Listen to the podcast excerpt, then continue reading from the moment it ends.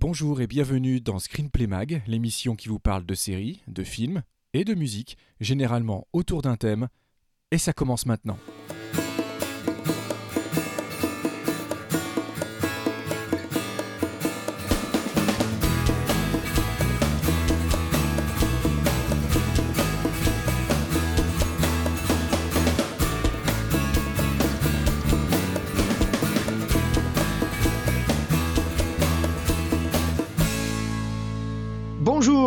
Bienvenue pour notre euh, Screenplay Mag numéro 26. Déjà, 26, euh, ça, commence à, ça commence à faire. Euh, S'il n'a pas disparu euh, dans un chapeau, euh, l'ami Vivien est censé être là. Es-tu là? Tadam Tadadadadada Oui, je suis là. je suis là, je suis là. Je suis Et sorti oui. de la boîte. On m'a coupé en deux et puis on m'a recollé. Euh, Après, je suis tombé dans une bassine d'eau, mais j'ai réussi à m'en extraire. Euh, Tout va bien. Je suis là. Et oui, car vous l'aurez compris, cette semaine, nous allons vous parler euh, d'illusions, euh, de magie, de trucs, de prestidigitation euh, dans notre thème. Euh, mais euh, là, pour le coup, on va commencer par un vrai hors-sujet, avec des, choses qui sont complètement euh, hors-sujet. Alors, pas de quoique, euh, cette fois. Euh, et évidemment, nous conclurons par une partie, euh, comme à l'accoutumée, par une partie musicale. Euh, on y va? C'est parti.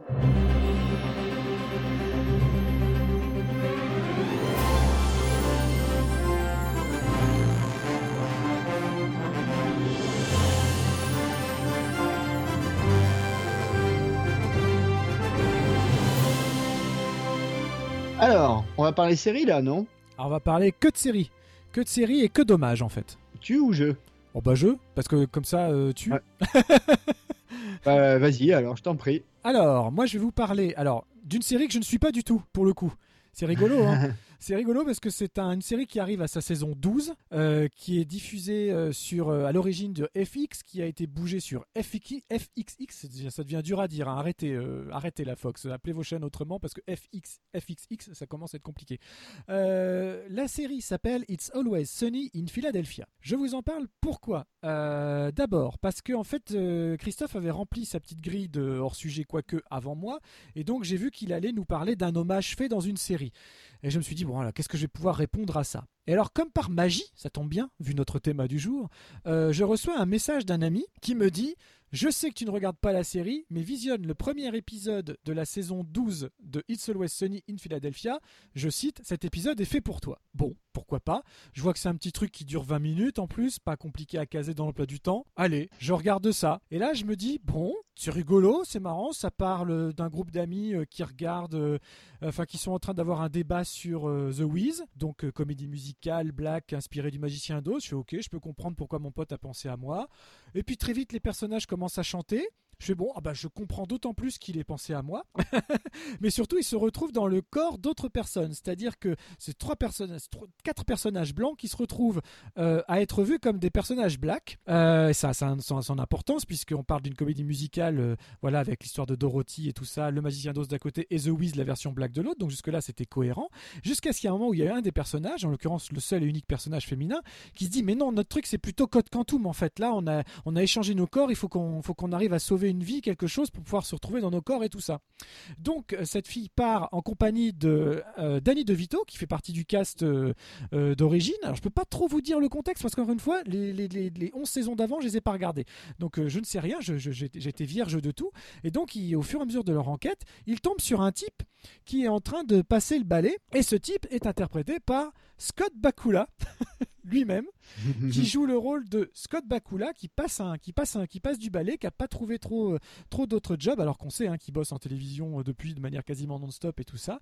Et donc ils viennent lui poser à lui des questions sur le saut quantique et comment est-ce que Sam a fait est-ce qu'il faut est-ce qu'il doit faire ceci est-ce qu'il doit faire cela. Donc au-delà d'un discours ultra savoureux de Scott Bakula à l'image qui dit qu'il en a ras-le-bol qu'on lui parle de Code Quantum parce qu'il a quand même fait d'autres choses dans sa vie etc machin et tout.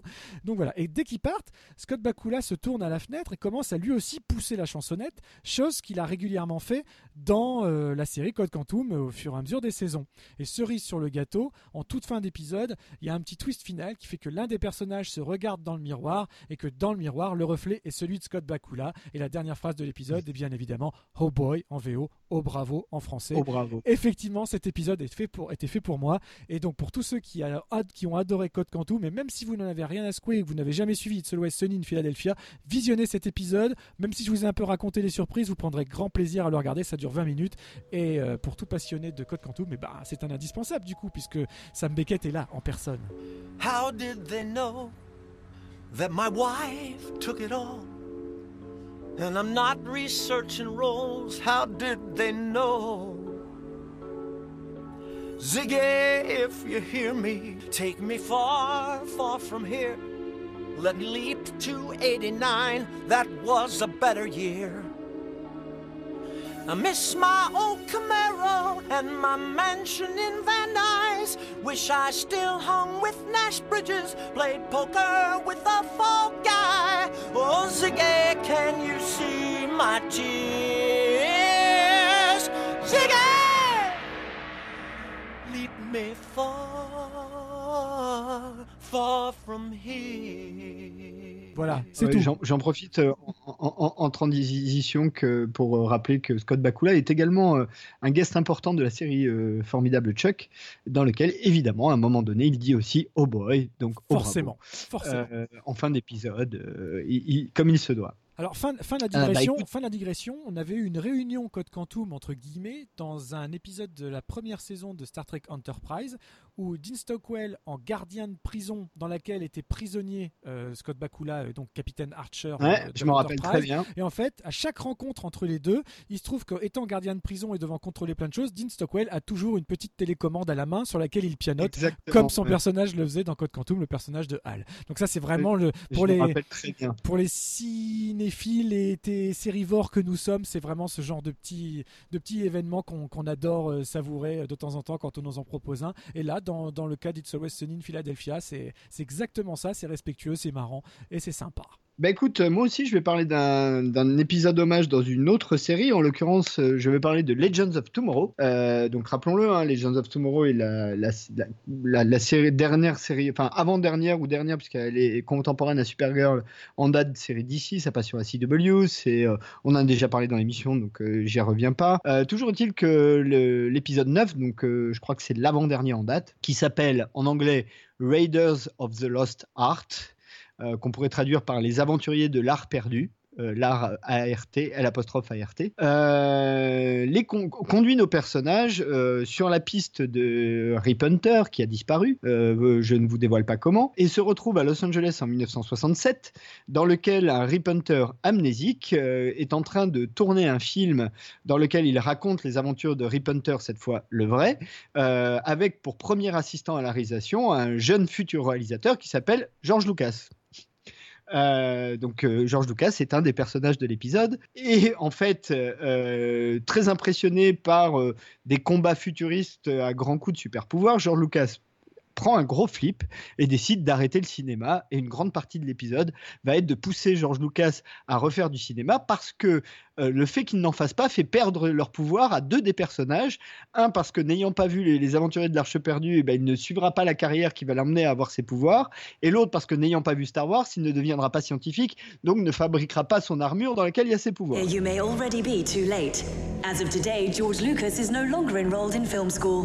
Donc leur enjeu, c'est de faire retourner George Lucas au cinéma pour qu'il puisse bien euh, coécrire euh, d'une part et réaliser d'autre part Star Wars et les aventures de l'Arche perdue, sachant qu'évidemment, l'ensemble de, l'épisode est truffé de références, et notamment euh, la scène climax de l'épisode qui se situe dans un broyeur à ordures, euh, dont les parois sont en train de se resserrer sur les personnages. Euh, et évidemment, George Lucas, donc le, personnage, est juste au-dessus en train de regarder ce qui se passe. Donc tout ça est très amusant, c'est un bel hommage, un bel hommage à un monsieur qui du coup maintenant est un peu dégagé de toutes ces franchises-là en plus, hein, parce qu'il il a tout refourgué, hein, il a pris sa retraite.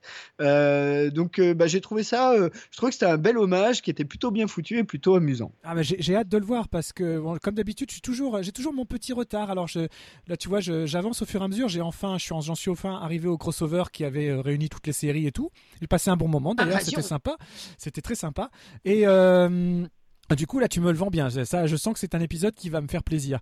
Euh, après, il faut quand même dire que depuis que nous sommes arrivés en 2017, depuis la reprise, Legends of Tomorrow s'est vu changer de case horaire. Et ça, c'est pas peu important de le dire parce que avant donc c'était une série super-héros d'ici par soir sur la sur la WB donc dans l'ordre Supergirl, The Flash, Arrow et Legend of Tomorrow. Legend of Tomorrow pâtissant quand même euh, et d'une critique et d'une réaction publique plutôt défavorable, euh, ce que je peux comprendre encore une fois malgré quelques fulgurances. Là, ça a l'air d'être le cas sur un épisode comme celui-là, euh, mais du coup plutôt que de l'annuler et pour rester cohérent, ils ont simplement changé de programmation et donc au jour d'aujourd'hui, depuis la, depuis la rentrée 2017, Legend of Tomorrow passe en after de The Flash le mardi soir. Donc là, c'est. cohérent. Voilà, ce qui est très cohérent.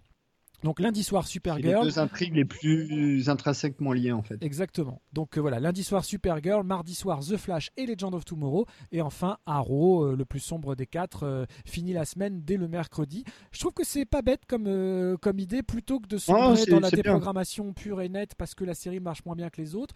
Comme ils ont quand même investi beaucoup d'argent, qu'ils ont commencé à construire un univers cohérent, c'est important que la série continue d'exister au moins jusqu'à la fin de l'année, même si je pense qu'elle continuera encore l'année prochaine. donc j'ai trouvé que c'était une bonne façon de faire. Et puis, euh, c'est la, la, série la plus facile pour induire des crossovers, en fait, finalement. Oui. Eux, c'est une série outil. Euh, qui, et, voire même euh, s'ils veulent juste euh, provisoirement éjecter un personnage, ou enfin ça leur offre quand même beaucoup de possibilités qu'ils n'auraient pas sans, sachant que tout est conçu en univers cohérent, enfin plus ou moins. Donc je pense pas qu'ils la déprogrammeront tout de suite. je pense vraiment pas, d'autant que même si elle fait pas, c'est un peu comme Marvel, c'est Agents of Shield, c'est pas une série qui fait des grandes audiences, mais qui a aussi une fonction par rapport au reste de la franchise qui fait qu'on peut se permettre de perdre un peu d'audience pour maintenir en fait l'intérêt sur euh, l'intérêt sur le reste de la franchise. Donc euh, ça peut survivre un peu grâce à ce genre de choses. Oui, je pense, je, pense que ce sera le cas. Oui, je partage ton je partage ton analyse et ton opinion. Bon, on passe à notre euh, thème. Juste une illusion. À peine, une, sensation. Désolé les gens. eh bien, allons-y euh, pour euh, nos prestidigitateurs, magiciens et autres illusionnistes. C'est parti.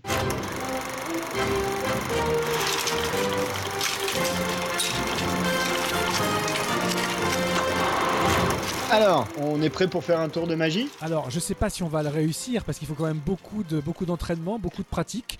Euh, je ne sais pas si on ira jusqu'au prestige, mais en tout cas, il fait partie du programme. Eh bien, commençons par euh, énoncer le programme, peut-être. Ça serait pas mal. Donc, juste une illusion, vous l'aurez compris, c'est un, un, thème autour de films qui nous parle d'illusionnistes, de prestidigitateurs, de magiciens. Euh, et on l'a fait autour de quatre films, mais en réalité, c'est trois parce que les deux derniers, on va les prendre d'un seul bloc. en l'occurrence, le, le, premier étant Le Prestige de Christopher Nolan, film de 2006. L'illusionniste de Neil Burger, également de 2006 et enfin Insaisissable et Insaisissable 2, euh, respectivement de Louis Leterrier et John M. Chu, euh, et respectivement de 2013 et 2016, qui ont pour thème commun euh, l'illusion, sachant que les deux premiers se passent au 19e, fin du 19e siècle, début du 20e siècle, et les deux derniers, eux, se passent à l'époque contemporaine. Euh, on commence direct par le prestige de ton réalisateur préféré, Christopher Nolan, euh, Oui, d'autant que la conversation va pas arranger son cas. Mais vas-y, présente-nous le prestige. Oh, euh, je pense que c'est pas ce qu'il y a de pire dans sa filmo pour toi quand même, faut pas déconner euh, le prestige. Non, non, mais je, m'expliquerai euh, juste après ta présentation. Ok, alors le prestige. Le prestige en fait nous raconte l'histoire de la rivalité entre deux illusionnistes, magiciens, prestidigitateurs pendant toute une existence et en grande partie dans le film par journaux interposés d'ailleurs. C'est très épistolaire.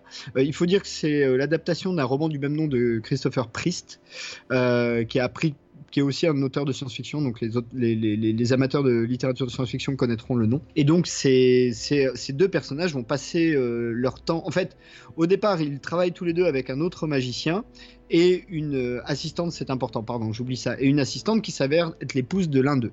Euh, lors d'un numéro, euh, l'assistante est censée être attachée, plongée dans, un, dans une, cage remplie d'eau et pouvoir s'échapper parce qu'en fait elle a un nœud très coulant et donc elle a les moyens de s'échapper derrière un rideau. Il se trouve que un soir, un des deux personnages, celui qui est interprété par Christian Bale, décide de faire un nœud un peu plus violent pour donner un peu plus de, de, risque au, show, mais l'épouse de l'autre, qui est Hugh Jackman, qui est interprété par Hugh Jackman, n'arrive pas à se, libérer et meurt noyé dans son cube d'eau. Et à partir de là, une rivalité mortelle va s'installer entre les deux, qui vont tous les deux devenir de grands magiciens, qui vont passer leur temps à se saboter euh, leurs numéros euh, l'un l'autre.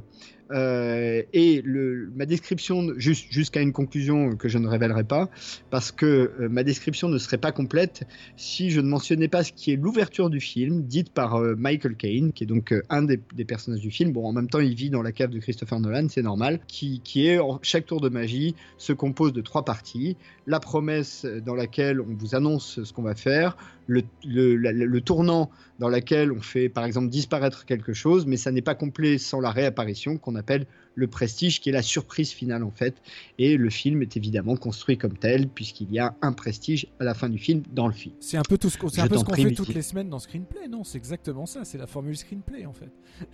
c'est la formule Screenplay. La promesse, le tournant et le prestige. Eh, euh, eh bien, je t'en prie, euh, Vivien, maintenant tu peux euh, déverser tout, tout, tout, ce que tu as à dire sur le film. Non, alors c'est vraiment en demi-teinte, parce que en fait, pour moi, le prestige, et du coup, c'est un film à ne pas revoir. je l'avais vu à l'époque de sa sortie, comme quasiment tout, hein. et je me souviens que j'avais été, j'avais quand même passé un bon moment, j'avais bien aimé, j'avais été sensible à l'éclairage, très feutré. Hugh Jackman, j'avais trouvé, faisait une bonne performance. J'aimais déjà pas Christian Bale, mais j'ai jamais apprécié le travail de Christian Bale, donc du coup c'était déjà problématique. Mais Michael Caine était vachement bien, euh, l'intrigue était suffisamment prenante, même si euh, justement le tour de passe-passe qui nous amène au prestige est, tellement évident dès le début. Enfin voilà, je je peux pas. Euh, pas que je sais pas si on peut dévoiler ou pas, mais bon, en tout cas, toute cette intrigue autour du personnage de Christian Bale était est, dès le début, donc du coup c'est vraiment c'est tellement flagrant que ça en devient pénible. Mais à cette première vision, c'était pas gênant parce que euh, je voilà, je, m'accrochais à cet univers qui était intéressant. j'attendais quand même de savoir vers où allait la finalité de cette rivalité, donc j'étais bien pris. Euh, j'ai passé honnêtement un bon moment devant le Prestige en 2006. En 2017, quand on se souvient bien des ficelles, quand on se souvient bien de l'histoire et que du coup on ne se raccroche plus qu'à une chose, à savoir euh, l'art de la mise en scène, eh ben là c'est là que le bas blesse. Parce que quand on s'accroche justement à, euh, à, voir si c'est bien subtil, la manière dont un personnage peut éventuellement remplacer un autre, être amené là, qu'est-ce que ce discours-là nous apporte, etc. Et en fait j'ai trouvé cette revision la semaine dernière d'une lourdeur mais alors extrême. C'est-à-dire que j'ai pris aucun plaisir à revoir le film, si ce n'est euh, pour euh, vraiment pour Michael Caine. J'en avais un souvenir un peu plus discret, mais non, son personnage est vraiment primordial. Scarlett Johansson fait un petit job, elle n'a pas grand-chose à faire, mais elle le fait bien aussi. Euh, mm-hmm. Hugh Jackman est plutôt convaincant. Bowie, hein, quand même, pour dire qu'il est là quand même, puisqu'il joue le rôle de alors Nikola pas Sa meilleure performance. C'est pas sa meilleure performance, mais bon, on aime Bowie, alors on était content qu'il soit là. voilà, il est là, ça fait toujours plaisir. Voilà. mais voilà. Andy, Serkis sans, sans, sans, motion capture. sans, sans, point, sans, motion capture. sans point sur la tronche, effectivement. Ouais, ouais un des rares films où on voit Andy Serkis sans motion capture. Euh, il faut, faut, quand même le dire, putain. Surtout qu'il a un vrai rôle euh, et il est bon, quoi. Il est très bon. Et euh, donc, ce qui reste la force du film, c'est justement cette, cette dualité entre les deux personnages, bien sûr, mais aussi entre les, les tours de prestidigitation, les tours de passe-passe et la science moderne, enfin la science de l'époque moderne, puisqu'on est quand même à la fin du 19e. Hein, donc voilà. Mais donc, c'est l'apparition de, de l'électricité, de celle avec fil, de celle sans fil, etc. les machines qui commence à, envahir un petit peu le quotidien, jusqu'à cette notion de magie au sein de la science nouvelle, en fait. Ça, je trouve que ça marche encore. Ce, discours-là m'a encore bien tenu. Euh, et puis surtout, les implications euh, du, fameux tour prestigieux, dont on va pas dévoiler la fin. Mais euh, là, je trouvais qu'il y avait des enjeux un peu psychologiques, un petit peu forts, qui font toujours effet. Mais en termes de construction narrative, bah, tous les défauts que je reproche encore à Nolan à ce jour étaient déjà là. Et euh, c'est vraiment. En fait, c'est pas, encore une fois, c'est pas subtil. C'est même parfois franchement lourdingue. Et euh, enfin voilà, ces tours de passe-passe à lui se voient comme le nez au milieu de la figure. Alors, moi, je serais moins sévère que toi, même si, euh, on l'a déjà dit, hein, Nolan, c'est un réalisateur très froid, très mécanique. donc, c'est définitivement un cinéma qui, qui manque d'émotion, même au sens mise en scène du terme. Euh, effectivement, moi je l'avais pas revu depuis la sortie non plus, donc je l'ai revu euh, récemment euh, parce que ça faisait quand même 10 ans, donc il fallait quand même avoir une idée fraîche dans la tête. Je suis moins sévère que toi. Moi je trouve que c'est encore un film qui se tient franchement plutôt bien. Alors peut-être qu'il y a des petites longueurs qu'on pourrait un peu, on pourrait un peu tailler, on pourrait un peu bon, voilà. mais je trouve que globalement le, le film se tient trop bien plutôt bien. Pour du Nolan, je trouve que l'acting est plutôt de bon niveau, alors que chez Nolan, c'est souvent un point un peu négatif. Là, pour le coup, euh, on voit bien les différences entre les différents personnages, on voit bien euh, les changements de ces mêmes personnages. Euh, moi, Christian Bale, je trouve que c'est un des rôles dans lesquels il n'est pas déshonorable du tout, pour être honnête. Hein, voilà. Après, ce qui est intéressant, je trouve, c'est que pour moi, maintenant, c'est un film qui résonne beaucoup avec Inception. Parce que toute la mise en scène du film, encore une fois, Nolan est très mécanique, c'est en fait un jeu de miroir. On passe finalement du, de, l'un à l'autre, même si on est plutôt sur le, point de vue d'un des personnages, on passe régulièrement de l'un à l'autre. Euh, en effet miroir, ils se répondent tout le temps, y compris dans les journaux, y compris, ils, passent leur temps à se répondre. Et je pense que l'idée de mise en scène, c'était vraiment de dire que l'un ne peut pas exister sans l'autre. D'une certaine manière, c'est une de ces relations euh, à la fois addictives et toxiques. Euh, et, on le voit hein, dans le personnage de, Hugh Jackman qui, qui, à un moment donné devient obsédé non pas par euh, au départ c'est un peu la vengeance la vengeance de la mort de sa femme et puis assez rapidement euh, la vengeance de la mort de sa femme devient un truc qui n'existe même plus. La seule chose qui compte c'est de battre l'autre quoi. C'est le seul le, seul enjeu. Ça je trouve que c'est plutôt bien rendu dans le film. On voit bien aussi la différence entre d'un côté un personnage qui est plutôt dans, dans, dans l'illusion au sens chaud du terme, c'est-à-dire euh, les détails, la mise en scène, les lumières, les costumes, etc. Et un autre qui est plutôt dans la performance au sens plutôt sportif du terme et qui est du coup pas très, euh, pas très délicat dans sa façon de le mettre en scène. Il est plutôt brutal même. Euh, donc ces deux antagonismes, cet antagonisme-là en tout cas, moi je trouve fonctionne assez bien. Et bah, globalement, moi je trouve que le film se tient encore, hein, honnêtement.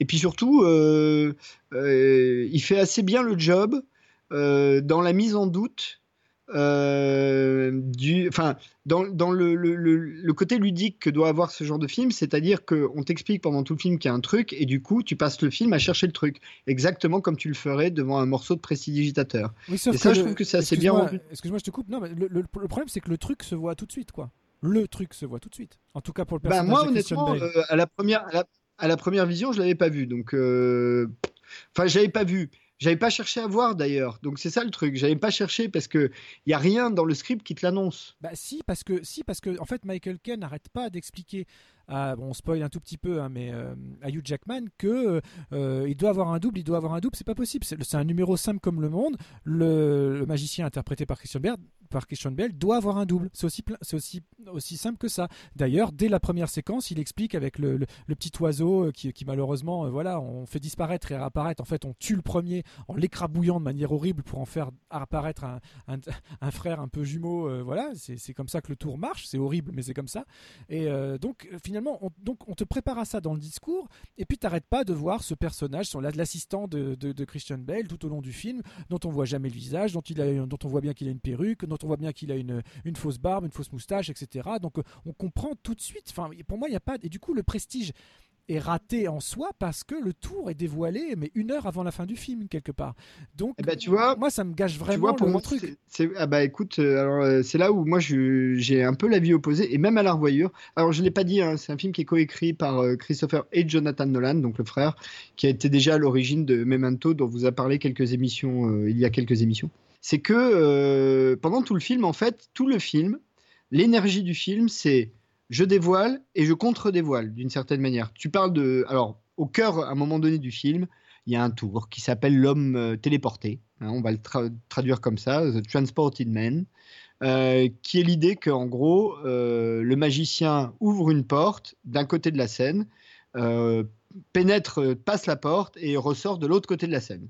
Et effectivement, la première chose que dit Michael Caine quand on parle de ça, c'est dire le seul moyen de le faire, c'est d'avoir un double euh, parfait qui, euh, pendant que l'un rentre d'un côté, l'autre sort de l'autre. Et en même temps, euh, bah, c'est Christian Bell qui le fait en premier avec deux armoires. Et il y a un moment donné où Hugh Jackman est en train de lire les notes de Christian Bale et tu vois un dessin où tu vois les deux armoires avec un espèce de tunnel en dessous qui te permettrait de passer très très rapidement de l'un à l'autre, sachant que à chaque fois, il y a un élément de mouvement qui fait que le, passage est très rapide. Donc dans un cas, c'est une balle qui rebondit d'une porte à l'autre, et dans l'autre cas, je crois c'est un chapeau euh, qui lance et qui retombe, qui est rattrapé par l'autre. C'est ça. Donc c'est trop rapide en fait euh, pour le faire. Mais tout le film est basé là-dessus. Tout le film est basé sur des faux semblants. Les, les, personnages passent leur temps à se déguiser donc, euh, et, à se dédéguiser. Enfin, il y a tout un truc comme ça. Mais à un moment donné, il y a aussi il y a un double de Hugh Jackman. Euh, à un moment donné aussi. Donc euh, tu vois, tout est en faux semblant. Tout à fait. Mais tout euh, est en faux semblant. Mais il y a des, en fait, encore une fois, c'est ce manque de subtilité. Il faut pas oublier que dans le dialogue, dès le départ, on demande à Christian Bell quel nœud il a fait le jour où la femme de Hugh Jackman est morte, et il répond je ne sais pas. Voilà, par exemple. très peu de temps après, on le voit avec sa femme à lui, et elle lui dit Tu m'aimes aujourd'hui, tu m'aimes aujourd'hui, tu m'aimes pas, aujourd'hui je t'aime, aujourd'hui je t'aime pas, aujourd'hui tu me mens, aujourd'hui tu me mens pas. Enfin, il y a tout. on comprend très vite qu'ils sont deux, mais tout le temps, mais tout, mais tout de suite. Et à partir de là, euh, faire autant de mystères autour d'un tour, ah, c'est moche à dire, mais c'est comme ça, euh, c'est ça que je trouve un peu balourd. Dans ce, alors que dans le cas du Jackman, le personnage est beaucoup plus intéressant dans la mesure où, effectivement, on lui trouve également un, un, doppelganger, mais, euh, mais ils en jouent, c'est montré, on voit que ça marche pas d'ailleurs, etc.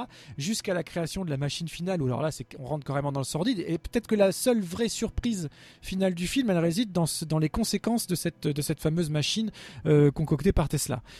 mais pour ce qui est du personnage de Christian Et toute cette montée progressive autour de ça, bah, moi, encore une fois, si, si, on me voilà, si on me montre tout de suite que euh, la machine de Tesla, elle fait rien en fait. C'est juste du show, hein. Ah bah non, enfin alors là je n'ai pas compris le film comme toi, mais enfin quand on voit tous les singes, quand on voit tous les quand on voit tous les chapeaux et quand on voit que mais si parce qu'il tue euh, chacun des doubles clés quand même. Les, chapeaux qui est-ce qui les a mis là? Non mais enfin bon tous les doubles de tous les doubles de Hugh Jackman euh, le dernier plan final, on voit bien que tous ces doubles qui apparaissent grâce à la machine là sont euh, sont directement tués dans, dans, la flotte. Il va pas se trouver Vince Ozzy. Donc c'est là où il y a une part ah de mystère réel. Tu vois, non, non, la, machine finit par fonctionner.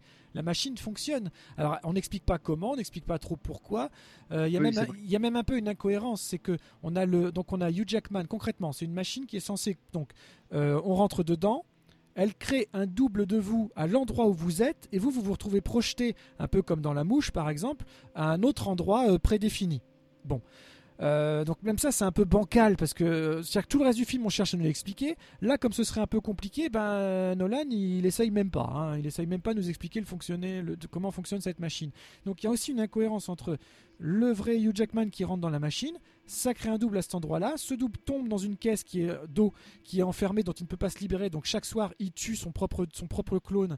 Euh, voilà c'est ça le cœur de la magie. On en revient euh, au petit oiseau sacrifié qu'on voit en tout début de film oui, etc. Exactement, et, euh, et, voilà, donc là, quelque part, il y a la vraie magie rentre en jeu, mais de manière assez superficielle. Alors l'enjeu, lui, ne l'est pas, l'enjeu est fort, parce que c'est tout l'aboutissement du personnage de Jackman qui a enfin d'accepter de faire des sacrifices, ça fait aussi partie de l'intrigue et du développement des dialogues, etc. Il faut accepter de, de, donner de soi, accepter de se salir les mains, je crois que c'est ça l'expression. Effectivement, pour le coup, il se salit les mm. mains en tuant tous ses doubles, mais même ça, c'est pas finalement, c'est pas cohérent dans la démarche, puisque s'il y a une téléportation, pourquoi le clone serait créé à cet endroit-là plutôt qu'à un autre, etc. Enfin, là, on, là, on cherche pas à nous expliquer parce qu'en gros, il, ce serait trop compliqué pour lui. Il n'a pas la réponse, il sait pas. Donc, c'est juste un tour de passe-passe scénaristique là pour le coup pour lui, et ça fait partie des choses que je reproche en termes de, voilà, c'est un petit peu trop. Euh, ça te semble trop grossier? Ouais, voilà, c'est un peu grossier, exactement. Écoute, bon, bah écoute, on va pas, on va pas épiloguer 20 euh, ans sur le prestige.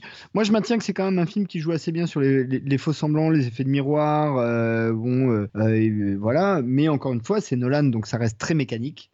Là-dessus, euh, on est d'accord. Euh, de manière d'ailleurs assez opposée au, prochain film, donc on pourrait aborder maintenant, le film de Neil Burger, L'illusionniste. Qu'en penses-tu? Alors j'ai juste envie de rajouter un truc pour finir d'achever un petit peu euh, Christian Bale, qui est vraiment un acteur, un, acteur ingérable. Donc le Prestige sort après Batman Begins. mais Nolan n'avait pas du tout pensé à, lui pour jouer dans, le Prestige. C'est lui-même qui a, voulu être dedans qui, s'est montré intéressé par le personnage. Bon, juste là, pourquoi pas?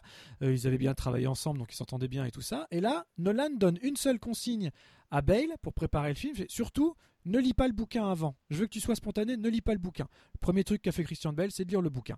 Voilà, ce mec n'en fait qu'à sa tête. Et puis surtout qu'on lui donne des cours de diction, s'il vous plaît, qu'enfin quelqu'un se décide à lui donner des cours de diction. Je ne rebondirai même pas. Je suis méchant. De temps en temps, faut bien un petit peu. Je suis toujours gentil. Non, non, non, mais c'était en même temps, c'est Nolan, donc euh, je me doutais bien que euh, ça serait dur à défendre. Et franchement, de toute la, la filmo de Nolan, c'est pas non plus le prestige que je veux défendre le plus. D'autant que je trouve que c'est un film qui se défend assez bien tout seul. C'est un des plus visibles. Il n'y a pas de problème de Nolan quand même, faut pas déconner. Euh, c'est pas le plus insupportable des Nolan, et de loin. Non, non, mais, non, mais même moi je le dis. Hein. D'ailleurs, je le redis, quand je l'ai découvert, le film m'a pas déplu et pourtant c'était post-Batman Begins que j'avais vraiment détesté. Donc euh, voilà, je, je, sais faire preuve d'objectivité. J'ai pas passé un mauvais moment. Mais ce que je disais en ouverture, c'était à la revoyure, c'est plus compliqué. Je vois pas l'intérêt de le revoir en fait. Mais si vous l'avez jamais vu, allez-y. Hein. Euh, ok, on passe à l'illusionniste? Avec plaisir. Alors, L'illusionniste, euh, c'est donc un film de Neil Burger euh, de 2006 qui nous raconte l'histoire de Eisenheim, l'illusionniste, qui est donc interprété par Edward Norton, qui dans la Vienne de la fin du 19e siècle euh, se produit et fait des numéros extraordinaires euh, jusqu'à, euh, je, vous résume volontairement rapidement, hein, jusqu'à en déplaire au prince héritier de l'empire austro-hongrois, qui est lui interprété par Rufus Sewell. on tourne en rond, hein, décidément. Hein. On tourne en rond parce que oui, fois où les mêmes comédiens. Mais non, mais j'en rajoute. Déjà, il n'y a pas, il n'y a pas Michael Ken dans celui-là. Commençons par là. Vrai. Michael Ken n'est pas dans ce film. Euh, en revanche, euh, il y a, y a euh, Paul Giamatti qui fait vraiment une très très jolie composition dans ce film. C'est vraiment un acteur que j'aime beaucoup, euh, qui lui joue le rôle du chef de la police, qui est très euh, très Hugo quoi, hein, euh, très littérature du 19e siècle. Et ce serait la description manquerait sans Jessica Biel, qui joue la duchesse Sophie, qui est évidemment le centre de l'intérêt de tout ce petit monde. Et en fait, eh bien, le magicien, on comprend assez vite que le magicien a une histoire avec la belle qui est euh, vouée à être la future épouse de l'empereur et de là un triangle amoureux euh, est installé. Que va-t-il arriver? Tout cela n'est peut-être qu'une illusion, qui sait? Qui sait? Qui sait, qui sait? D'ailleurs, à propos d'illusion, pour les mêmes personnages, on a plusieurs acteurs. Et euh, dans les flashbacks, la jeune Sophie est interprétée, et ça me fait plaisir de le dire parce que je l'aime bien, elle est jolie comme tout, euh, par Eleanor Tomlinson, encore jeune. Elle est l'actuelle Demelza dans la série Paul Dark, euh, voilà, qui a lieu en ce moment en Angleterre. Et puis, et puis je l'aime bien, elle est, vraiment très jolie. bon, bah ça c'est dit. alors, ce qu'il faut dire dans l'illusionniste, c'est que c'est presque le parfait contre-exemple du, du prestige. Tout en appliquant un film tout en appliquant la loi du prestige malgré tout. D'une certaine manière. C'est-à-dire que c'est donc au cœur du film un prestidigitateur euh, mais la façon dont il est présenté dès le départ le fait le confiner à la légende euh, et même si même si euh, à, chaque fois que le point de vue est subjectif, donc raconté par un autre personnage, la mise en scène est faite de telle façon qu'il n'y a aucun doute possible sur le fait que ça soit subjectif et donc qu'on puisse douter de la véracité de ce qui nous est raconté. Tout ça pour dire qu'il euh, y a une approche qui est beaucoup plus émotionnelle, euh, beaucoup plus fondé d'ailleurs sur le, jeu des acteurs et beaucoup moins sur euh, les effets, les choses comme ça. On, explique assez peu de choses hein, euh, dans L'illusionniste. On voit des choses assez impressionnantes. Il y a des très belles scènes de, théâtre et de magie, mais euh, c'est pas tellement expliqué. On n'explique pas les détails. et, ben il y a ce, trio qui commence à se mettre en place avec Paul Giamatti qui est entre les deux, qui moi je, trouve assez succulent, même si je trouve que Rufus Sewell est un peu caricatural euh, dans ce film. Et, le film euh, est un film qui est avant tout une histoire d'amour, avant tout, euh, une belle histoire d'amour, et donc plutôt une histoire. moi, j'ai envie de dire, c'est presque un, un, film romantique avant d'être un film, un espèce de thriller ou quoi que ce soit. Je sais pas si tu es d'accord avec ça. Écoute, c'est exactement comme ça que j'allais démarrer. C'est vraiment une romance. Euh, avant tout. Et une belle romance, vraiment une belle romance avec des comédiens, tu l'as dit, avec des, bons comédiens convaincants. Edward Norton, euh, on a dit tout le bien qu'on pensait de lui euh, quand on parlait de Fight Club il y a pas longtemps. dans un tout autre genre, là, il tire bien son épingle du jeu et je partage ton avis. Paul Giamatti, il est absolument brillant. Et il tient, c'est lui qui tient le spectateur entre les deux, hein, qui fait vraiment le, lien entre chaque personnage, puisqu'il essaye d'en comprendre un peu plus sur l'un, sur l'autre, de déjouer, euh, euh, de déjouer toute cette intrigue, etc. Et euh, ça nous en, ouais, je sais pas. Je l'avais pareil. Alors pareil que le Prestige, je l'avais jamais revu depuis sa sortie. je l'ai revu la semaine dernière aussi. J'ai passé un bon moment encore, euh, sachant qu'on est moins sur le twist que, on est moins comme tu le disais très bien, on est moins dans les faits, etc. Donc du coup, c'est soit on se relaisse porter par cette histoire, soit on se relaisse pas porter, parce qu'après en termes de mise en image, ils sont pas si éloignés que ça. On retrouve forcément les mêmes couleurs feutrées euh, de cette ambiance théâtrale de ces années-là. Euh, en termes de, donc on n'est pas dans les mêmes pays, mais en tout cas on est à peu près au même type d'époque et au même type de, genre de, de, mise en scène en termes de spectacle, de magie, etc. Donc on n'est pas si éloigné que ça en termes d'univers. Après, c'est vraiment le traitement narratif qui n'a rien à voir. Rufus ouais, oui, je suis bah, d'accord. Même si c'est un acteur que j'aime bien, il est, il est très caricatural. C'est le méchant de base, quoi. Hein. Point barre. Oui. Euh, alors, ce qu'il faut bien dire, c'est que L'illusionniste est quand même un film relativement académique. Euh, il n'est pas extrêmement brillant sur sa mise en scène. les scènes de, spectacles sont assez impressionnantes. Hein. Il y a de la belle image de synthèse, tout ça, tout ça, mais euh, en soi, il n'y a pas de prouesse. Euh... Enfin, moi, j'ai pas senti un grand réalisateur derrière, pour être honnête. Euh, mais en revanche, c'est une belle direction d'acteur parce que on parlait de Giamatti. Moi, j'ai vraiment été attentif à son jeu. Qui est, qui est, fondé sur tout un tas de choses très subtiles, de regards, de gestes, de, de, demi-sourire. Euh, vraiment, c'est un jeu très précis. Encore une fois, je trouve vraiment euh, impressionnant. Euh, on l'a dit, hein, Norton est bien, mais il fait quand même ce qu'il sait plus ou moins faire. Hein, faut pas non plus déconner. Hein, bon, mais il est bien, il le fait bien. Et puis, alors, ce qui est intéressant dans le film par rapport à notre sujet, c'est que effectivement, à la fin, on, on essaye de te faire comprendre qu'il y a un twist. On essaye même de te l'expliquer, mais comme on te l'explique de manière subjective, tu as le droit d'en douter. Absolument. C'est exactement comme quand on est dans une salle de spectacle et qu'on doute de ce qu'on vient de voir, en fait. C'est en ça que je trouve que ça se rapproche de la fin du prestige, malgré tout.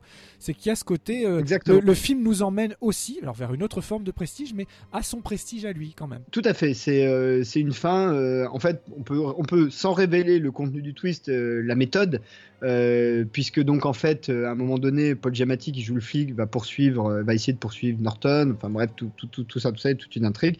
Et puis à un moment donné, il se retrouve sur un quai de gare. Euh, tout le monde disparaît évidemment, il chope personne, mais il commence à comprendre. Enfin, on comprend qu'il comprend ou qu'il pense comprendre ce qui s'est passé. Et là, on rentre dans sa tête, on voit euh, tout un tas de flashbacks, mais du, point de vue inversé. Donc, la façon dont lui se raconte l'histoire de manière à ce que, d'une certaine manière, et c'est cohérent avec son personnage, il y a une happy ending parce qu'en fait, c'est ce qu'il veut lui-même. Pour les personnages, c'est c'est le, vrai. Euh, c'est ça qui est chouette en fait, c'est que tu comprends que quoi qu'il arrive, pour moi c'est la fin est réussie, c'est que quoi qu'il arrive, si tu penses que ce que Paul Giamatti pense est, vrai, ben c'est une happy ending. Et même si tu penses que ce que Paul Giamatti pense n'est pas vrai, c'est quand même l'idée que ce personnage veut une happy ending pour euh, ce, magicien euh, un peu foufou qu'il a pourchassé depuis des semaines, quoi. Ouais, et ce, qui est, ce super dans ce personnage, c'est que on l'a pas vraiment dit. Alors certes, il enquête, mais en même temps, il est fasciné par la magie. Donc euh, il, euh, essaye au détour de, au détour des tours de comprendre comment fonctionnent les tours. donc euh, c'est plutôt et, et d'ailleurs, à la fin, lui offre, lui offre, lui offre un de ses trucs. Exactement. Et donc sur la scène dont tu viens de parler à la fin, ce qui est génial, c'est que dès qu'il se fait son propre flashback, euh, il a le sourire aux lèvres, comme, comme n'importe qui d'ailleurs, hein, comme un jeune gamin un peu amusé euh, aurait l'impression de découvrir, euh, je sais pas, la lumière ou la roue, enfin peu importe quoi. il, a, il, a, il découvre les trucs, il se refait son film en ayant tout compris et ça lui met un super sourire sur le visage. Et ça, c'est vraiment un jeu tout en nuances et vraiment, vraiment poignant quoi. Et moi, je suis plutôt partisan bah de, je suis plutôt d'accord avec son interprétation. Je, je crois en l'happy ending. Bah écoute, euh, euh, moi ce que j'ai trouvé bien par exemple, alors là si on rentre un peu dans le, dur du sujet, puis après on va conclure sur l'illusionniste parce que ça mérite pas non plus, euh, c'est pas un grand film non plus, faut pas déconner. Non non c'est clair. Mais là le procédé est, est très classique, c'est-à-dire que tu passes de séquences qui sont les séquences flashback euh, à des plans sur le personnage qui est en train de se souvenir. Donc c'est très classique. Et puis euh, toutes les séquences, tu passes de l'un à l'autre. En gros, hein, c'est assez régulier, c'est assez mathématique, assez mécanique. Euh, on l'a vu 10 milliards de fois. Hein. Il n'y a rien d'original là-dedans, avec une caméra qui bouge vaguement pour histoire que ce soit pas complètement statique sur le personnage de Jamati. Mais comme c'est Jamati qu'on voit dans ces intervalles on voit le personnage et que lui, il ne, cesse de jouer, il joue tout le temps. Le moindre plan sur lui, il y a un truc qui se passe, quoi. Le, sourire qui bouge de 1 mm, un peu plus, un peu moins, euh, le regard qui bouge. En plus, il a une espèce de moustache avec. Euh, enfin, il, a, vraiment un look qui ressemble un peu à Landru d'ailleurs. Hein. c'est un peu étrange euh, comme look, mais enfin, c'est comme ça. l'acting de ce mec fait que bah, du coup ça marche vachement bien et t'es emporté par l'émotion. T'es pas emporté par le, le brio, mais t'es emporté par l'émotion. Ouais, sachant qu'on sort d'une deuxième partie de film qui est beaucoup plus sombre, même dans les, dans les spectacles même proposés par, le, par le personnage de Norton, où il fait apparaître des spectres, où il fait parler des gens euh, qui sont soi-disant morts, euh, il fait même réapparaître Sophie qui désignerait son assassin, etc. Donc il y a plein de choses comme ça qui, euh, qui sont vraiment très sombres, et donc finir sur cette note hyper lumineuse, un peu comme les projecteurs qui se rallument dans la salle en fin de spectacle, bah encore une fois, oui, ça, ça marche. Mais je suis d'accord avec toi, attention, hein, c'est pas un grand film du tout, c'est un film très sympathique, agréable à regarder, euh, mais euh, ça dépasse pas le, simple stade de, petit spectacle euh, voilà, agréable. Et, tiens, là, il y a un petit détail qui est peut-être intéressant à mentionner à ce moment-là, ça tombe bien que tu en parles, j'y avais pas pensé, c'est que à peu près la moitié du film, on essaye de te balader sur une intrigue vaguement politique, genre le mec essaye de renverser le pouvoir. Alors, un, déjà, ça marche pas tellement parce que au final, dès le début, tu es embarqué dans cette romance et tu comprends très vite en, tant que spectateur que c'est de ça dont il s'agit et pas d'autre chose. Euh, donc euh, déjà, ça marche pas pour ça. Mais en plus, là, pour le coup, ça marche vraiment pas parce que Rufus Sewell n'est pas au niveau. et du coup, la relation entre, entre les deux personnages ne rend pas crédible cet arc narratif. Mm, absolument. C'est le vrai défaut. C'est-à-dire que s'il y a eu plus de subtilité dans leur jeu, plus de sous-entendus, plus de choses avant, on aurait peut-être pu y croire. Mais là, c'est de telle façon, il y, a, une telle différence de niveau entre Norton et, Rufus Sewell que là, pour le coup, c'est, ça marche pas. quoi. Cette partie-là, elle marche pas du tout. Et, c'est ce qui plombe un peu le film. C'est vraiment dommage. C'est une des choses qui plombe un peu le film. C'est, dommage. Ouais, et tout ça rythmé au, son des notes de Philippe Glass, quand même, pour le citer. C'est même plutôt étonnant de le retrouver sur un film euh, comme celui-là. Mais euh, voilà, je trouve qu'il fait un job. Pareil, euh, c'est, pas son plus gros job, mais pourquoi pas. Alors Philippe Glass, faut peut-être le dire hein, quand même pour les, non-mélomanes de nos auditeurs, c'est un des très très grands euh, compositeurs de musique contemporaine, euh, hors musique de film. Euh, mais même ces, probablement musiques, de, musiques de films sont, ont un côté très musique contemporaine. Hein. Quand on va vers euh, Katsi et tout ça, euh, c'est c'est très beau, mais faut tout à fait. Mais il est, euh, c'est probablement un des 4-5 compositeurs de musique contemporaine les plus connus du monde. Enfin, voilà.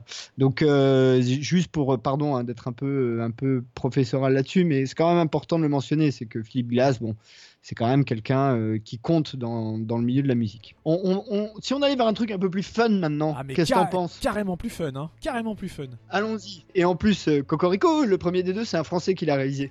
Oh, oh, oh, C'était mon coq. T'es pas très crédible en coq. J'ai tout donné. Excusez-moi. Pourtant, j'habite à la. Je suis sûr que tu fais vachement mieux. Le chat, ah ouais, le chat, mais je te fais tous les chats. J'imite mes chats à la perfection. Je suis super bon. T'es super bon en chat. Je suis très très bon. Alors, film suivant, le, doublé suivant, euh, Insaisissable 1, Insaisissable 2, Now You See Me and Now You See Me 2. Euh, rien d'original là-dessus. le premier étant réalisé par Louis Leterrier, le second étant réalisé par John M avec euh, alors ce qui est bien c'est que le cast change très peu d'un film à l'autre. Euh, dans les rôles principaux Jesse Eisenberg Mark Ruffalo Woody Harrelson Morgan Freeman euh, Dave Franco Michael Caine pour ceux qui sont dans les deux films. Ensuite il y a Mélanie Laurent qui est dans le premier pas dans le second et Isla Fisher qui est dans le premier pas dans le second. Et en plus dans le second nous avons Lizzie Lizzie Kaplan et Daniel Radcliffe euh, pour euh, les plus connus euh, des, nouveaux venus dans, dans, cette franchise. Et à mon avis, c'est pas les derniers. alors, rappelons rapidement l'histoire. Euh, quatre jeunes magiciens relativement, enfin d'ailleurs pas tous jeunes, hein, puisque Woody Harrelson n'est pas, le plus jeune, euh, accomplis chacun dans, dans, leur spécialité de prestidigitation, euh, sont réunis par le mystérieux œil, qui est une organisation secrète de magiciens qui préserve la magie des magiciens magiques et pour accomplir en gros le plus grand tour du monde et être enfin finalement accepté dans, le groupe.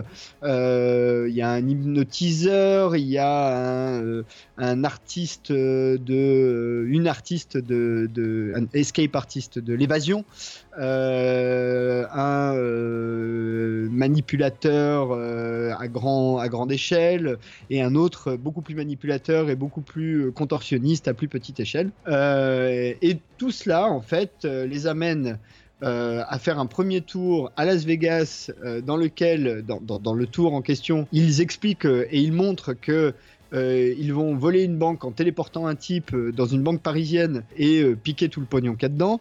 il se trouve que le pognon a vraiment été piqué. Euh, et euh, ça intéresse donc le FBI et un couple d'agents du FBI et d'Interpol, en l'occurrence Marc Ruffalo et Mélanie Laurent, euh, sont en quête et essayent de et poursuivent et essayent d'arrêter ceux qui se font appeler les quatre cavaliers, avec autour de ça Michael Caine qui est un richissime mec d'assurance qui leur file du pognon pour faire leur numéro et Morgan Freeman, qui lui est un, est un démonteur de, un mythbuster, un démonteur de tricks, de tours, euh, qui euh, essaye de, bah, de, les, euh, de les mettre à jour et d'expliquer au monde entier comment ils ont fait. En tout cas, ça c'est pour le premier film. J'étais clair ou j'ai oublié des trucs? Oui, bah non, juste préciser que le, le, bon vieux cobaye de ce premier tour à Las Vegas n'était autre que José Garcia. Ça fait tout bizarre de le voir à côté de tout ce beau monde quand même. Bah, c'est Louis Leterrier hein, qui a fait le film, donc c'est un peu normal. Euh, voilà, Mélanie Laurent est plutôt pas mal d'ailleurs, j'ai trouvé dans ce film. Euh, alors, soyons clairs, hein, c'est pas des chefs-d'œuvre, c'est du blockbuster, du bon blockbuster quoi. C'est du, film que tu vas voir pour passer deux heures, euh, à la limite presque brainless. Mais de mon point de vue, un déjà ils sont dans le sujet, totalement dans le sujet. Et d'ailleurs, il y a une petite précision que je vais apporter tout de suite après ça.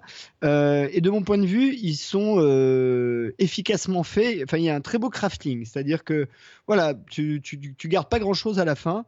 Mais pendant deux heures, on t'amène bien. quoi. Le, le, le, grand 8, il est bien foutu pour que tu aies des, bonnes, des bonnes sensations. Et notez que dans le premier film, quand même, euh, il y a à la fin, au générique, vous avez euh, numéro de magie inspiré par David Copperfield. Euh, le garçon ne s'en est pas laissé tromper puisque il est euh, directeur créatif des, des, tours, David Copperfield, sur le second film.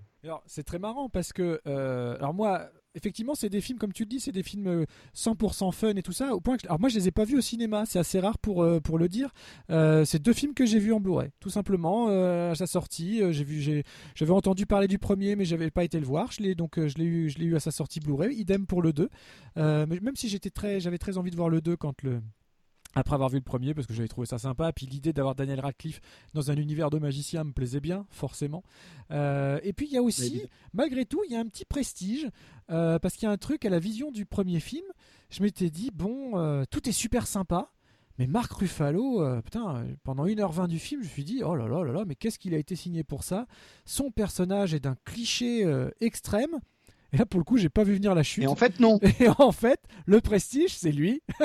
le prestige de ce premier film, c'est lui. Et là, ça m'a sauvé complètement le truc. C'est-à-dire que le peu de réserve que j'avais sur le côté, euh, ah. sur ce côté-là. Le prestige du second film, c'est Morgan Freeman. oui, non, bien sûr. Mais bon, je, parle du premier film.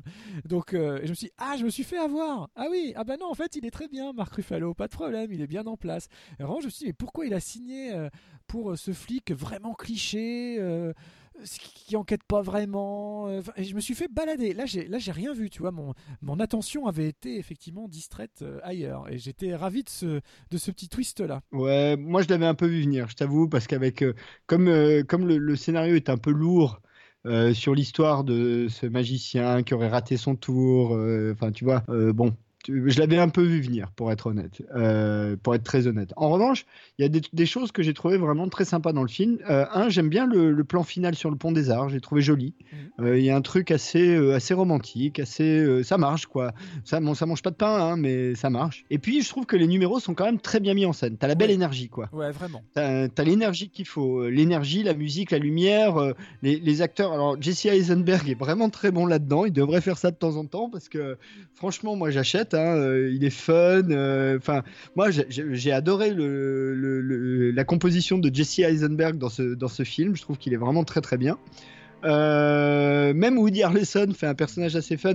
J'ai plus de réserves dans le numéro 2, on, y viendra après, puisqu'il rajoute un deuxième Woody Harrelson qui est évidemment ultra caricatural, mais plus c'est pas possible, donc euh, c'est un peu too much. Euh, j'ai bon, Ruffalo, je l'ai trouvé euh, bien, même si je trouve que le, il y a un problème physique entre Mélanie Laurent et Marc Ruffalo. Je trouve physiquement chimie, ça marche pas tellement. D'accord, ça faisait partie des réserves que j'avais à la vision du film. Là, je trouve que la chimie prend pas du tout. D'ailleurs, l'histoire d'Amourette est plus ou moins avortée très vite. Enfin, ça sert à rien, ça. oui, oui.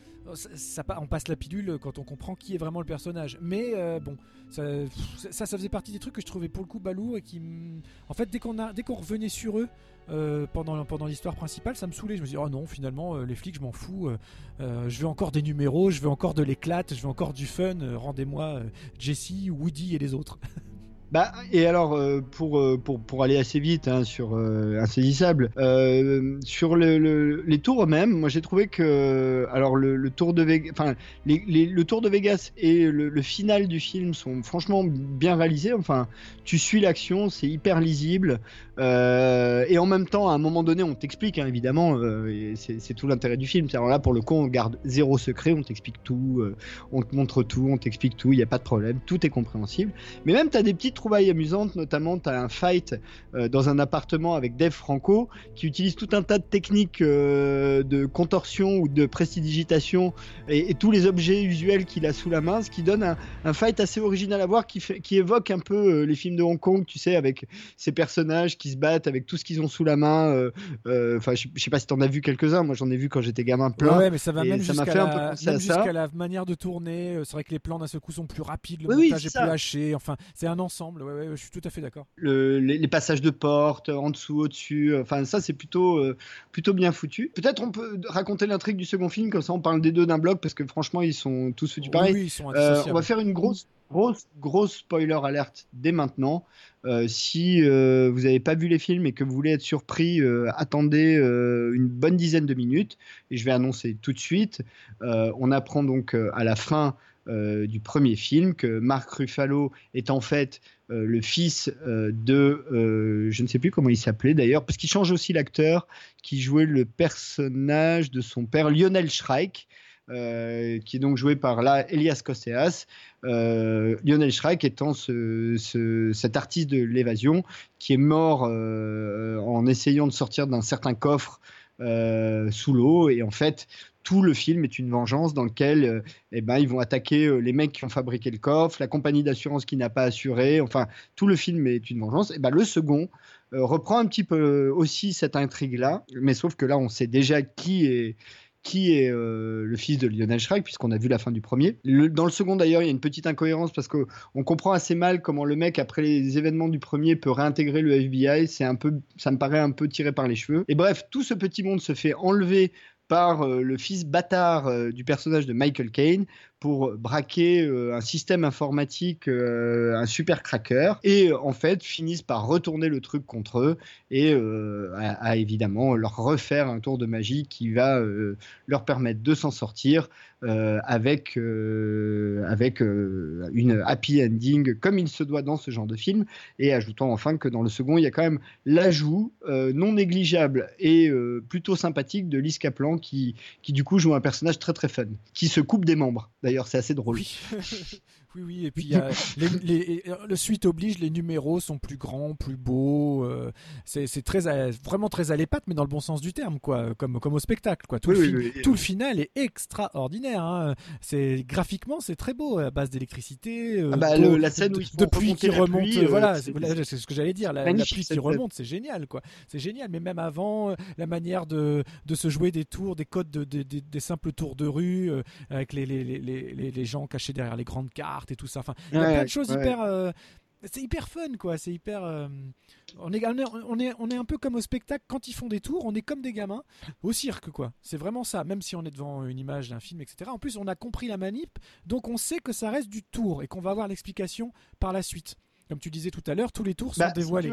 Donc ça, c'est agréable aussi. Ah oui, mais là, là, par rapport à nos films précédents, ce que j'ai trouvé intéressant, et c'est pour ça que j'ai cité euh, Dave Copperfield, c'est que typiquement, c'est le genre de tour en puissance 1000 que tu vois dans un show à Las Vegas, où ils n'hésitent pas à utiliser des hologrammes, des technologies hyper pointues pour faire des effets, des trucs, de la lumière, beaucoup de mise en scène, beaucoup de pognon. La pyrotechnie, euh, voilà. Donc, typique, voilà. Exactement. Par rapport à nos précédents films, d'une certaine manière, c'est euh, la mise en scène dans un film d'action de ce, cet euh, artisanat-là, qui est même plus de l'artisanat, c'est de l'industrie à ce niveau-là, mais euh, de, de, de, cette façon de faire-là.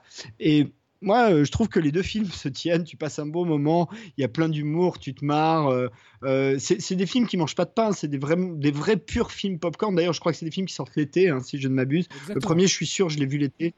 Euh, je l'ai vu au cinéma un été. Donc c'est vraiment des films d'été que tu vas voir dans des, dans des drive-in, euh, en roulant des pelles à ta copine. Euh, et si tu loupes 5 minutes, c'est pas très grave. Enfin voilà quoi. Donc on est honnête, hein, c'est pas des chefs-d'œuvre, mais c'est des films où tu passes des vrais bons moments. Et dans le genre, dans le genre, je trouve que c'est vraiment des bons produits là pour le coup. Les deux. Ah oui, les deux, les deux. D'ailleurs, euh, on attend un troisième. Hein. Oh oui, bah, il y aura, euh, il y aura euh, un, troisième. ça me paraît assez évident. dans les deux cas, on l'a pas dit, hein, la musique c'est Brian Tyler, mais on va en parler puisque c'est notre zig de ce numéro de cette semaine. Ouais. Et, ça tombe très bien. Du coup, un mot quand même. J'en suis très content parce que c'est un ah. compositeur que j'aime bien. Ah bah oui, tu vois, on va en parler juste après, mais un mot quand même parce qu'on a, on a un peu esquissé le truc sur quand même la déception du double Woody Harrelson dans le 2. Alors moi je sais que ça. Et, même Radcliffe qui est pas terrible. Hein, honnêtement, il est un, Radcliffe, il, est un peu hystérique. Ouais, il tient parce que c'est Radcliffe et que c'est Harry Potter qui se retrouve dans un monde de magiciens et que c'est le seul mec qui rêverait d'avoir de la magie mais qu'en a pas. Donc ça, c'est le sel du truc, c'est savoureux, c'est sympa. Mais on l'a vu euh, bien meilleur dans d'autres rôles. Hein. Je parle pas que d'Harry Potter, mais là, il est vraiment. Je suis assez d'accord. Il est très très en très très en très en dessous. Euh, et puis quand tu as cette idée de créer un double à euh, Woody Harrelson, bon ben ça rejoint un peu le côté justement du prestige, etc. C'est vrai qu'en termes de magie, on a beaucoup recours à des jumeaux, etc. Donc il y a une période de leur vie où ils en ont joué. Là, ils sont devenus complètement antagonistes. Mais alors, ils nous livrent une prestation, mais euh, oh, caricaturale, mais à mort, quoi. À mort. ah oui, donc c'est. Alors, Woody Harrelson, on l'a pas dit, hein, dans, le, dans le film, c'est l'hypnotiseur et le mentaliste. Celui qui lit les pensées des gens, tout ça. Et il est assez bon, hein, d'ailleurs, dans le genre. Il y a des moments. Euh, en fait, c'est le, c'est typiquement le personnage Punching Ball, c'est-à-dire pendant tout le film, on se fout de sa gueule, il est un peu grossier, il est un peu vulgaire, enfin, il a un côté comme ça euh, un peu détestable. Et puis dès qu'il a un truc sérieux à faire, il est super bon, quoi. C'est ce genre de personnage, ça marche toujours. Et là, le frangin, c'est un espèce de de métrosexuel arrogant, le tout joué dans les deux cas par Woody Harrelson, donc euh, euh, ça donne un résultat effectivement assez euh, bon assez raté. Et en même temps, et en même temps, ça, dit aussi, ça, ça, ça, ment pas sur ce que sont des films, c'est-à-dire du pur entertainment. C'est un des avantages de ces deux films, c'est que c'est du pur entertainment, mais qui pète pas plus haut que son cul, c'est-à-dire qui qui se prend pas pour autre chose que du pur entertainment et qui s'amuse à faire ça. Exactement. Il y a, aucune, euh, il y a aucun, aucun mensonge sur la marchandise. Hein. Oui, on t'explique pas que c'est fondamental, on, on sauve pas le monde, euh, tu vois, c'est vraiment du pur entertainment. Et, euh, et en termes d'énergie, bah, c'est facile, hein, ce genre de film, c'est construit comme les, les films d'arnaque, quoi c'est exactement le, même, la même genre d'énergie où on te montre des trucs pendant une heure et puis après pendant une demi-heure on, te montre tout ce que t'as pas vu quoi et qui te permet de comprendre. C'est ça, exactement. Mais ouais, comme tu le dis, c'est c'est fun, moi je, reprendrai bien, je reprendrai bien encore une fournée. Je sais pas si j'irai jusqu'au numéro 4, mais en tout cas, si numéro 3 il y a, je serai là. Oh, je pense qu'il y aura parce que euh, dans les deux cas, euh, ça a plutôt bien fonctionné. Hein. Le premier a coûté 75, a rapporté 350, et le second a coûté 90, et il est déjà à 340. Tout va bien, la magie opère. Donc euh, ça marche, c'est des films d'été. alors, chers auditeurs, à qui parfois on conseille des films euh, un petit peu, euh, un petit peu euh, exigeants. ça arrive rarement. Hein, on est plutôt cool, mais quand même.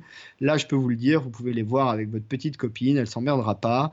de toute façon, si vous finissez par pas regarder la fin du film et faire quelque chose de mieux, c'est pas très grave. Vous pouvez reprendre, pas reprendre. Enfin, tout va bien. regardez les scènes, les, scènes de, magie, les, tours, faut quand même les regarder en restant concentré parce que c'est vraiment sympa. Hein, c'est quand même le sel du truc, quoi. Donc, faites ce que vous voulez pendant les séquences intermédiaires, mais les scènes de magie, elles valent le détour quand même.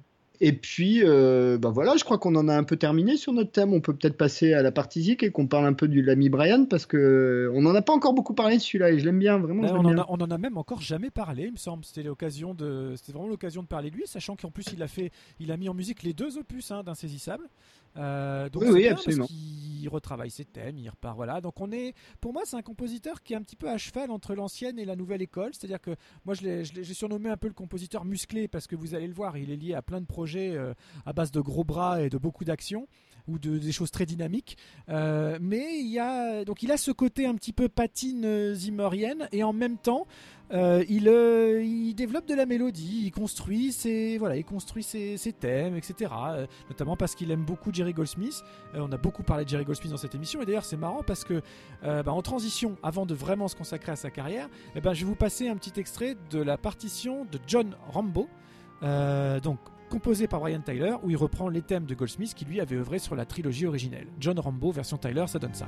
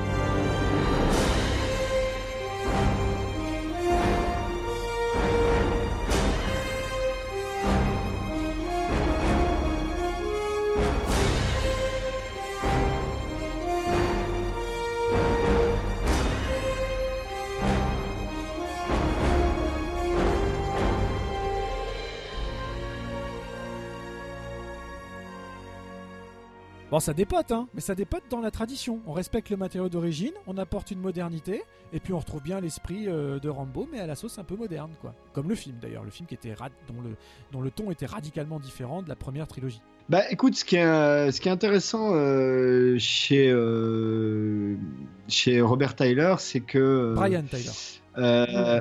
Brian Tyler, pardon. c'est que c'est un type qui a fait beaucoup de... En fait, qui est monté par la petite échelle en fait. C'est ça que j'aime bien chez lui, entre autres, hein, euh, dans, son histoire, c'est que il s'est tapé tout un tas de séries B, de jeux vidéo, enfin, il en a fait des grosses merdes. Euh, lui, les, les, musiques sont bien, mais des, des films de merde, euh, des musiques de. Il a fait Alien versus Predator, enfin, il a, fait toute une chier de trucs à la con. Et, et, puis aujourd'hui, bah aujourd'hui, il est dans la cour des grands.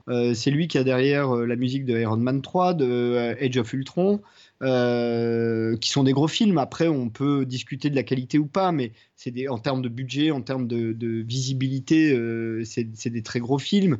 Euh, c'est lui qui fera The Mummy, la momie dont on, on, parle depuis les premiers trailers. donc le, type euh, est quand même, euh, euh, hyper prolifique. Hein. quand tu regardes la filmo, sachant qu'il n'est pas vieux, hein, il, a 44 ans. Hein. Donc, bon, c'est un mec, gros, 45, 45. Enfin, ou en tout cas, il va faire ses 45 ans cette année, donc il est pas vieux. donc, grosse filmo quand même. Enfin, si tu prends le cinéma, plus la télé, plus les séries, plus les, les jeux vidéo, Enfin, c'est incroyable. Ah bah le, mec, il s'arrête pas, hein, il s'arrête pas. Et comme tu le disais très bien, il est, il est parti de, de projets vraiment un peu bas de gamme. Euh, bah, d'ailleurs, en 2001, il signe un film qui s'appelle Plan B. Bah, c'est un peu ça. Hein. C'était un peu le compositeur Plan B de plein de gens pendant un moment. Euh, même s'il y a de temps en temps des petites pépites. Hein, euh, Booba Otep, quand même, avec Bruce Campbell, c'est assez, assez, assez un indispensable. Bon, voilà, je trouve. Non, mais le film est fun. C'est pas un gros film. C'est pas un gros film, mais voilà, c'est, il faut le voir quand même. il, a, il nous a fait aussi les Fast and Furious, hein, pas mal. Donc voilà, par exemple, les destinations finales aussi. Donc à partir du cinquième, je Voilà, il a fait beaucoup, beaucoup, beaucoup de choses. Et pour l'anecdote, la vocation du cinéma. Euh, lui est venu de son grand-père, qui s'appelait Walter Tyler, et qui était quant à lui euh, art, euh, art director, en fait, directeur artistique. Il a même gagné l'Oscar en 1949 pour la version de Samson et Dalila. Voilà. Et il a travaillé et a été nominé pour la direction artistique d'un petit film de 56 qui s'appelait Les Dix Commandements, par exemple. Ou en 54 de Sabrina aussi. Enfin voilà. Donc il y avait déjà un petit background, euh, une filiation euh, familiale qui était déjà là. Euh, mais lui, il a mis du temps, hein, Brian Tyler, à venir vraiment au cinéma. Il a fait Harvard d'abord. Et puis après, il a, œuvré dans plusieurs groupes à tendance un petit peu pop rock, etc. Ce qui explique aussi son, dynamisme, le dynamisme qu'il peut mettre aujourd'hui dans ses partitions pour le cinéma. Effectivement, il est un peu attitré Marvel aussi. C'est lui qui a fait Thor 2. Euh, tu, le disais, Iron Man 3. D'ailleurs, nous finirons, nous vous dirons au revoir au son d'Iron Man 3 pour conclure, euh, pour conclure ce screenplay mag, parce que c'est un thème qu'on aime bien, qui fait du bien, qui donne la pêche, la méga pêche. C'est un mec qui, qui fait pas qui fait pas vraiment de vagues. Hein. on, mais il arrête pas de bosser. C'est marrant. Il fait partie de cette nouvelle génération qui, bosse tout le temps. Hein, parce que là, rien qu'en 2017, euh, donc il a fait euh, X. Alors je sais pas comment on dit triple X ou XXX, euh, troisième du nom. c'est lui qui œuvre sur le nouveau Power Rangers. On l'attend sur Fast and, Furious, 8 et sur La Momie. Donc on est déjà qu'en début d'année on n'est rien qu'en début d'année, il a déjà quatre gros gros films à son au programme. Donc euh, bon, je crois que le monsieur est bien lancé quand même. Et justement, alors euh, je pense que une des choses qui peut intéresser beaucoup de, studios ou de réalisateurs, c'est que justement comme il a une culture euh, pluriculturelle, euh, bah, du coup, il a aussi une, adaptabilité euh, énorme. C'est-à-dire qu'il peut aller, euh, peut aller de l'électro au rap, au métal, au rock, au classique. Enfin, il peut vraiment passer d'une chose à l'autre assez facilement. Enfin, quand je dis il peut, si tu prends les exemples de beaucoup de ces, scores, tu, tu, y retrouves, tu vas y retrouver du symphonique avec à un moment donné une grosse guitare électrique qui tape bien. Enfin, tu vois, des, trucs comme ça. Les Fast and Furious, il y a quand même beaucoup de, de hip-hop ou de choses qui font qui évoque le, hip-hop. Donc c'est vraiment un type euh, multicasquette et euh, qui est, euh, je sais pas s'il est bon, mais en tout cas il est mauvais à rien. C'est exactement ça. Je pense pas que ce soit, c'est un grand nom dans l'industrie maintenant parce que c'est un de ceux qui travaillent le plus et sur des gros gros projets et de plus en plus. Après voilà, est-ce qu'il a vraiment une patte à lui? Là c'est un autre débat. je suis moins sûr. Ah bah non, pour l'instant clairement il en a pas clairement, justement, un des trucs qu'il fait, c'est que le mec, il a pas de patte. Et il est passe enfin, il est passe partout. Il est euh, toute adaptabilité, mais en même temps, c'est un peu sa patte, ça aussi. C'est que il va te composer un truc, euh, un score original. Euh, j'imagine que quand tu es réalisateur, c'est quand même vachement, vachement confortable d'aller voir un compositeur en disant bon, là je veux un truc un peu rock, et ben le mec il, il livre un truc un peu rock. Ouais, et puis en plus, il a, il a, c'est un mec qui a pas peur quand même, parce que passer de Bangkok Dangerous à euh, Dragon Ball Evolution à euh, maintenant euh, Power Rangers, c'est entre deux, et je crois qu'il a fait du Tortue Ninja aussi. bon, ben, faut, faut, faut, pas hésiter à s'y frotter à ces univers-là quand même, c'est pas évident. Je sais bien qu'il faut manger, mais à mon avis, il aurait pu manger avec autre chose. Hein. C'est clair. Non, non, non. Le, Bon, après aussi, euh, et le, chacun sait que Hollywood, ça fonctionne aussi par cycle. Donc, quand tu sens que tu es, dans ton cycle, je pense que tu le lâches pas comme ça. Hein. Tu sais que tu en prends pour 10 euh, ans, 15 ans. Si tu as des longues carrières, tant mieux pour toi, ou même peut-être que 5 ou peut-être que 1. Donc, euh, tu prends tout ce qu'il y a à prendre tant que tu peux parce que tu sais pas combien de temps ça va durer. Quoi. Oui, et puis après, c'est des rencontres. Tu vois, il rencontre Stallone pour, pour faire John Rambo. Il, ah, reprend, il, reprend, les thèmes de. Il reprend les thèmes de Goldsmith et puis après ben, euh, le moment venu ben, Stallone lui confie les trois euh, les trois films Expandables, donc et ça c'est sympa hein, c'est bien rythmé euh, c'est Bon, c'est pas, c'est pas, pas facile d'écoute en dehors de l'image, mais en tout cas, c'est de la musique qui déboîte. Il n'y a pas d'autre mot, ça envoie. Mais en même temps, il y a de la construction mélodique et ça, ça j'apprécie. Écoute, bah, écoute, je te propose qu'on se quitte là-dessus, hein, l'ami Brian. On t'aime, on t'aime bien en tout cas. Je sais pas si on t'aime d'amour, mais on t'aime bien en tout cas. Euh, on, fait partie des gens qui avons envie de te défendre. Donc, euh, Brian, euh, camarade, si tu nous écoutes. et pour le reste, comme d'habitude, un grand merci à tous ceux qui nous suivent et nous partagent. Continuez à le faire, faites-le de plus en plus prêcher la bonne parole. Euh, et euh, évidemment, euh, une émission ne serait pas proprement conclue sans remercier encore une fois l'ami Fredo et les chroniques de Cliffhanger Co qui ont la gentillesse de nous diffuser fidèlement chaque semaine et de nous promouvoir. Merci encore. Et bah tiens, je vais te laisser dire au revoir pour une fois. Ok, bah je vais dire au revoir. À la semaine prochaine avec, eh bah comme c'est notre dernière émission de notre session d'enregistrement du jour, eh ben on n'a encore aucune idée de ce qui nous attend. Mais en tout cas, faites-nous confiance. On sera là la semaine prochaine avec de nouveaux thémas, de nouveaux hors-sujets quoique et encore de la bonne zik pour finir. Et d'ici là, salut bonhomme.